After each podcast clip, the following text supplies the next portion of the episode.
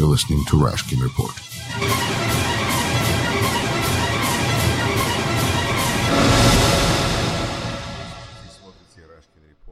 За микрофоном Юрий Рашкин. Сегодня ко мне присоединяется, я рад приветствовать обратно на программу Виктор Золотарев, блогер из Уфы. А, Виктор, добро пожаловать обратно. Добрый день, мы очень рады вас видеть и слышать. Ну, спасибо. Как дела в Башкирии, как лето идет, что происходит? В Башкирии шли дожди, два дня стала жара, все рады, что лето настало. Ну и главное событие – это санкции со стороны США к России и со стороны России к США. Вот реакция наших людей на эти санкции, а вернее ее почти полное отсутствие. Наверное, это и есть главная тема на сегодня. Это интересный такой момент. То есть самые интересные темы это то, о чем люди не говорят. Э, дело в том, что я очень много разговаривал с людьми, пытаясь расспросить, как они реагируют на эти санкции и что они видят для себя, какие последствия. И оказалось, что люди не понимают, что эти санкции для России, для нас лично, для каждого человека означают, в общем-то, экономический провал, серьезнейший провал в самом ближайшем будущем. Ну и изменение отношений с самой могущественной экономической страной, которые тоже приведут к целому ряду последствий. Люди, к сожалению, этого не понимают. Этому есть несколько причин. Во-первых, не объясняется. В основном люди берут информацию с телевидения, и телевизор не объясняет, а за что именно введены санкции, и в чем они будут проявляться, и к чему проведет. То есть, как обычно, чуть-чуть рассказывают, и дальше довольно много лжи.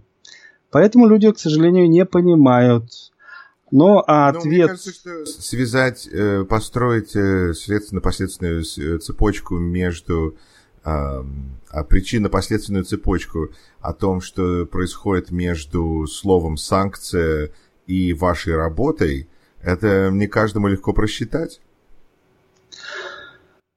Ну, в общем-то, наверное, все-таки не так уж и сложно, потому что мы знаем главное правило. Если мы дружим и торгуем, то мы богатеем обе страны. Взаимодействуем, развиваемся в хорошем направлении.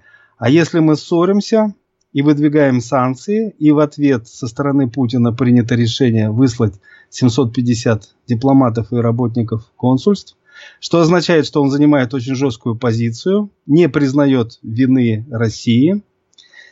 А, это означает, что будет и снова ответ от США, то есть раскручивается виток, к сожалению, противостояния. Но с другой стороны, если вы посмотрите да, даже на реакцию, которая вышла уже на ту информацию, вот на то, что вы сказали, э, уже сказали, что, во-первых, в России нету 755 служащих американского посольства. Ну, просто нет такого. Да-да, половина, наверное, от этого. Да-да. А с другой стороны, как это отразится, это не закрывает границы, но это отразится на том, сколько у людей займет времени получить визу, а, приехать э, в США. Я бы сказал, что это, конечно, важно, что вы сказали, но ведь не это главное, а главное в жесткости ответа, в том, что Путин э, не сделал ну, допустим, извинения или принятия, или просто промолчать дипломатично и никак не реагирует. Это было бы, наверное, лучшим вариантом. Да, а в данном случае... бьют по карману. А в данном случае мы видим очень э, жесткий ответ, который приведет к еще большему удару по карману, потому что у всех этих людей, которые будут изгнаны, и у разных политиков и бизнесменов, и просто у населения США, возникнет понимание, что Россия готова к очень жестким противостоянию.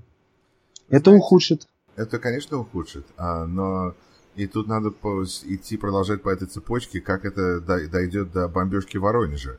А, и мне кажется, ну, в смысле а, регионы, которые на самом деле более самостоятельны, насколько это возможно, имеют более высокий шанс устоять в таком торнадо. А, вот нам лучше... Может начаться нам лучше никогда не применять такое слово, как вот вы применили в отношении Воронежа. Хотя это известное в интернете выражение, оно означает, что а, такие действия руководства России, которые действуют против собственных регионов. Ну, в частности, Воронеж как самый центр России, например. Да, а, но... Абсолютно, извините, что я вас перебиваю опять, но мне просто кажется, что это очень важная тема. Я хочу, что а, действительно, потому что единственный уровень, на котором отсюда из США видно, что Россия в состоянии а, повлиять на, вот отреагировать на любые санкции против России – это показать э, миру, как они еще будут, еще будут душить собственное население чтобы пожалели собственное население. Это как э, захватчики говорят, а мы тогда сейчас начнем расстреливать этих самых заложников. А, это единственный способ. Ну, совершенно верно, что вот э, реакция руководителя страны, она показывает, что он идет на обострение и экономических противоречий, и политических противоречий, и все это обязательно выльется, ну вот на мой взгляд, если просчитывать сразу, то просматриваются даже не 100 миллиардов долларов, а, видимо, триллионы долларов. Э, вот в результате обоюдных санкций, ухудшения отношений, даже сложно просчитать сейчас, к чему это приведет, насколько тяжела будет ситуация. Да, и тут надо начать э, конкретно понимать о том, какие отрасли э, покроют санкциями, так что, потому что это будет на этом уровне работать, потому что, наверное, эти отрасли будут как бы не глохнуть, но, по крайней мере, у них будут проблемы. Потому что теперь вместо того, чтобы э, делать, во-первых, список пополняется людей. Э, и тут мне очень интересно, потому что Браудер сказал, когда давал показания перед Сенатом, да, да, да. да. В России, говорит, примерно 10 тысяч такого населения привилегированного, которые делают, что хотят, ездят когда им угодно, куда угодно. Такого населения 10 тысяч. Поэтому, так сказать, струк, наверное, с такой стороны, да, да. этот список Магнитского а, может захватить достаточно небольшое количество людей, чтобы повлиять на гигантское количество населения. Поэтому надо как-то понять, понимаете, какие именно имена, какие отрасли, кто как с кем связан. А может быть, это просто и повлияет на общую экономическую ситуацию. Скорее всего, да. Это замечательно, что вы упомянули Браудера, потому что его выступление в Сенате – это потрясающее выступление. А, в открытую на официальном уровне было заявлено и дана оценка и экономическая, и политическая а, существующему режиму. Оценка очень правильная, смелая, открытая, от авторитетного человека и направленная на авторитетных людей, ну, фактически на Сенат США. Э, мы с интересом это прослушали, но опять же... Авторитетные, да, по крайней мере, по идее, влиятельные. Он глубоко знает вопрос э, тот, э, связанный с э, приватизацией, и те вопросы, которые э, вокруг закона Магнитского то есть э, вот это хищение э, с участием э, высших руководителей, в общем-то, России. Э, и, конечно, это все идет в едином клубке э, слушания и Сената, и Конгресса самых разных э, людей из команды Трампа. То есть это и зятя, и сына Трампа. А, параллельно и Браудер сюда же вошел. То есть это все создает у Сената, у Конгресса, ну и у простых э, американцев, также и в России, э, понимание, что же, собственно говоря, происходит и куда мы идем. Э, видимо, все-таки движение к импичменту Трампа продолжается, э, информация накапливается. Ну, а касательно вот все-таки самое интересное, наверное, по региону нашему, как примеру России, можно сказать, что люди э, достаточно мало этим интересуются. Ну, играет роль и лето, то, что люди заняты отпусками, в основном думают о своих вещах. И э, почему люди не реагируют как бы бурно на это? Вот э, я, в частности, написал э, такой текст, э, что, собственно говоря, это начало нового, и можно говорить о дипломатической войне, об экономической войне. Она начата вот этими санкциями. Это главное событие 2017 года, да и не только 2017 года. Вот это изменение – законодательное в отношениях между США и Россией. А почему люди не понимают? А в какой-то мере они очень пугаются этих последствий и до конца не понимая, во что это разовьется, не имеют возможности э, легально протестовать э, и так, чтобы они были услышаны властью. Поэтому они говорят, а что мы можем сделать? Это ведь как гроза. Вот пришел ливень, и мы вынуждены э, принять эти санкции, э, как-то с этим жить дальше. Да, Пока они не что, понимают, то, что, Продолжая приведет. вашу метафору, их правительство довело атмосферу до такой ситуации, что теперь ливни все время. Но на это они повлиять не могут. А, к сожалению, да. И вот вы спросили э, важный вопрос, что э, происходит в Башкирии. У нас буквально несколько дней назад был избит журналист Анвер Юмагулов, избит совершенно страшным образом. Значит, там и челюсть сломана, нос сломана, там зубной мост сломан. Э, все лицо распухло в полтора раза. И очевидно, что он писал на острые темы, постоянно имел свое мнение. И э, там избит еще один человек. Я сейчас фамилию сходу не вспомню, но они все тесно связаны. И, судя по всему, вот его темами была борьба за экологию, борьба за э, законы. Э, как-то он столкнулся, видимо, с правоохранительными органами. То есть э, чрезвычайное. Он, он пытался наступить на какой-то денежный поток? Не совсем так там, видимо. Он давно выступает и пишет достаточно критичные к власти статьи. В частности, вот у нас э, есть большое предприятие «Сода», там с акционерами очень сложные вопросы, что там будут срывать гору. Там есть гора такая, которая из соды состоит. А, как сырье. То есть там большие деньги проходят и так далее. Но что именно сыграл? Он как-то пересекался с омскими милиционерами. То есть здесь весьма сложно. Но избили прямо днем, отозвав в сторону хитрым образом, и э, били настолько жестоко, что удивительно, что могли убить вполне. И пока мы, к сожалению, вот что очень важно, не видим с Э, значит, со стороны власти Республики Башкортостан мы не видим жесткой ответной реакции, ни выступления руководителя республики, что будут э, найдены преступники. И, судя по всему, э, причастны какие-то люди в погонах к этому всему. Ну вот тогда вопрос такой на общее состояние ситуации, когда человека отзывают, вот и Анвера Ямагулова избивают среди бела дня, а несколько людей, видимо, этим занималось а прохожие что-то, или это просто его, его не было видно, или прохожие игнорируют, потому что думают, что если избивают, значит надо.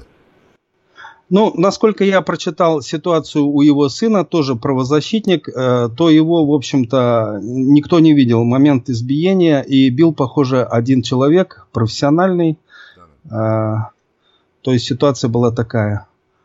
Да, вот. Ну, наверное, ну, профессионалов э, определенное количество, так сказать, это не то, чтобы их э, ну, в общем-то... Просто поражает, насколько, как часто читаешь о том, что в России избили еще кого-то, но при этом не убили. Меня просто поражает выживаемость человеческого духа. А сколько людей бьют, а большинство таки выживают. Невероятно.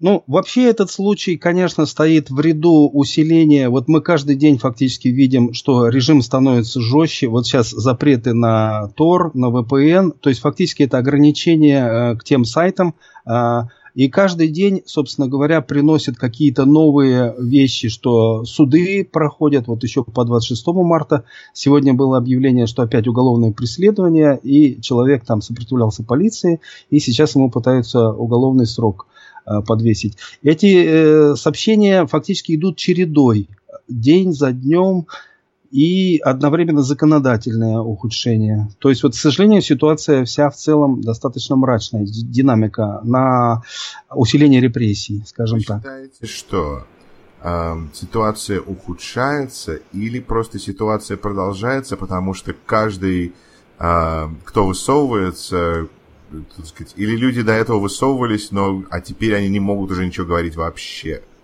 В прошлый раз мы с вами... Тех, кто был, или теперь, или, или, или просто теперь никого не разрешают? Э, я много раз говорил, что наша ситуация напоминает 1939 год, то есть, скажем, присоединение Крыма схоже с судетами, а ситуация по репрессивности и по закручиванию демократических прав и прав человека, а, кстати, ведь в санкциях упомянуты нарушения прав человека в России. Это же важно, вот, например, сказать. А люди у нас не понимают этого, а, что вмешательство в выборы США – одно из главных там поддержка Асада, а, далее агрессия в Украине, а, значит, с присоединением Крыма, а, агрессия против Грузии и вмешательство в те дела Европы, где, опять же, на уровне выборов э, подкуп идет различных чиновников. Вот все эти вещи, они четко перечислены, но вот этого не звучит по телевидению. А в целом ситуация, надо сказать, что ухудшается, да, динамика на ухудшение.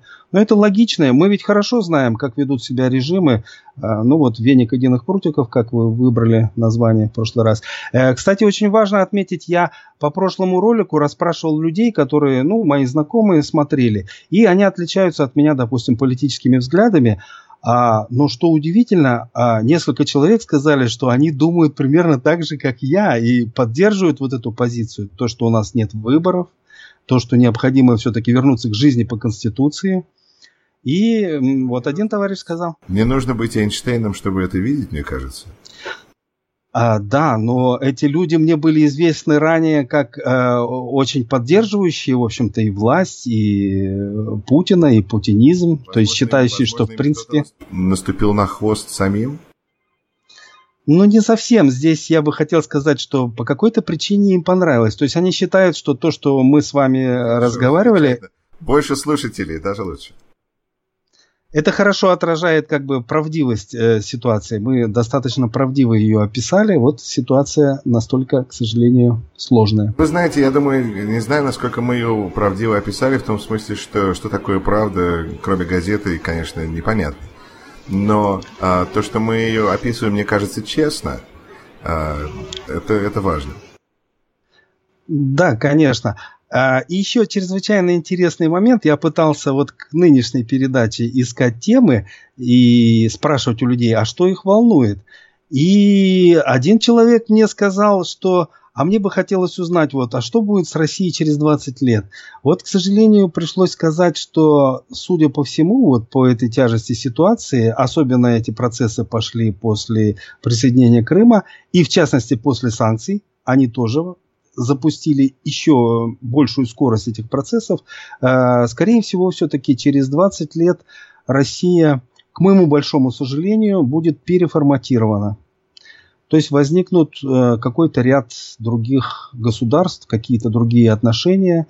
Запущены процессы, которые мы видим, они очень э, идут быстро, ускоряются, событий очень много, события негативные, э, и они все направлены, в общем-то, на то, что ну, империя готовится, в общем-то, перейти в другое состояние. Вы знаете, Виктор, я к этому только добавлю, что я с вами согласен, и мне почему так интересно вот ваше мнение, потому что вы живете же в Башкирии, вы живете в Уфе, вы живете как раз вот в середине этого супа, на котором температура продолжает поднимать. Да, конечно. Но при этом вы, вот то, что я слышу от вас, вы видите ситуацию как бы большую картинку. И это, видимо, это то, что я вижу, а, находясь вдалеке от этого супа, так сказать, поглядывая на эту кухню таким с тихим ужасом. Но мне кажется, что вы абсолютно, опять же, правы, потому что через 20 лет а, ну, во-первых, Китай а, захочет что-то взять а, более-менее официально. Не знаю, насколько вот эта система в состоянии выдержать нагрузки еще 20 лет под таким давлением, которое Владимир Владимирович устроил в системе за последние три года. Так что я думаю, что поддерживать то, что самое, то же, то же, что есть, через 20 лет невозможно. Но, с другой стороны, кто знал, что это может даже продержаться три года после того, что... А это держится уже 17 лет, да? Как минимум. Да, но я думаю, от, от Крыма, если отсчитывать, что до этого... Ну, до отсчитывать все-таки... Экономики мира, ну, проблемы в экономике России. А это вдруг начались проблемы в экономике России, которые не связаны с экономической ситуацией в остальном мире. А, отсчитывать нужно все-таки не от 2014 года, а как минимум от 2008, потому что значит, сражение России с Грузией и захват Осетии – это первый этап перед тем, как был присоединен Крым. А, а возможно и, конечно, гораздо раньше. Мне нравится, мы уже говорили а, о том, как делает анализ Юрий Фельштинский, то есть именно в 99 году, а, когда прошли взрывы домов осенью, то стало ясно, и Владимир Владимирович пошел во власть уверенно, и все дальше, и больше. И пошло дело к Чеченской войне, которая была использована как раз для прохождения его во власть. А, к сожалению, вот, наверное, 17 лет этим событиям уже, а не 3 года никак. То есть это уверенно единый процесс, который Знаете, идет. Я, я только, да, ну, просто в цели кларификации, как уточнение скажу, что три года с тех пор, как э, Россия да -да. пошла развилку, где она не совпадает с остальным миром, э, в том смысле, что те же экономические э, волны, которые покрывают остальное население, э, меньше отражаются на России и лучше и хуже, потому что произошел Крым. Но вы абсолютно правы, и, естественно, я, в общем-то, не могу спорить с Юрием Георгиевичем Ферштинским, э, ситуация кардинально изменилась, когда ФСБ пришло к власти. Да, конечно, это просматривается, что именно корпорация находится у власти, и тип режима, к сожалению, вот таков, что дело дошло до войн, простое население, избиратели потеряли совершенно контроль над депутатским корпусом. Сам депутатский корпус является на сегодня не избранным, а назначенным полностью зависимым от э, верхней власти и совершенно не имеет никакого политической воли, не пытается защитить народ от войны, от каких-то, скажем, э, резких э, принятия решений, а полностью следует э, вот в русле, то есть все основные решения принимаются Владимиром Владимировичем, ну и далее спускаются вниз. С удовольствием поддерживаются депутатами за небольшие деньги. Да, я тут, правда, был поражен, когда увидел, что Владимир Владимирович лично подписал э, такой какой-то приказ там от анимайзерах. Думаю, следующим будет подписывать законы о эмоджи и, и другие там, я не знаю, запрещать использовать э, палочки и там, не знаю что. Он, этот ручной контроль доходит до какого-то невероятного рукоприкладия там. А, на протяжении всех 17 лет мы видим достаточно последовательное а, закручивание свобод средств массовой информации, а, вертикальное выстраивание контроля всей власти и лояльные люди установлены во всех руководителях регионов и так далее. То есть строится именно то, что хорошо известно. А система, в принципе, пришла уже к войне. То есть это, в общем-то, самая настоящая война между Э, России и Украиной. А вот то, что произошло сейчас между Россией и США, это тоже война. Это именно война. Это новый этап совершенно войны. Дипло... Только она дипломатическая и экономическая. Ну и в том числе она и шпионская. Э, ну и всяческая такая вот кибернетическая война. Гибридная. Да, такая гибридная, смешанная. К сожалению, вот да, нам приходится улыбаться, но ситуация сама очень сложная. Вы знаете, э, Виктор, давайте, может быть, э, закончим наш разговор на... Я тут говорил со знакомой, которая тоже уехала из Советского Союза в очень юном возрасте. И она абсолютно, ну, просто ненавидит Трампа, там, в общем, ее просто, так сказать, она начинает закипать от, от этого слова и так далее. А, но она тут сказала, знаете, я все равно предпочитаю жить в Трамповской Америке, чем в путинской России.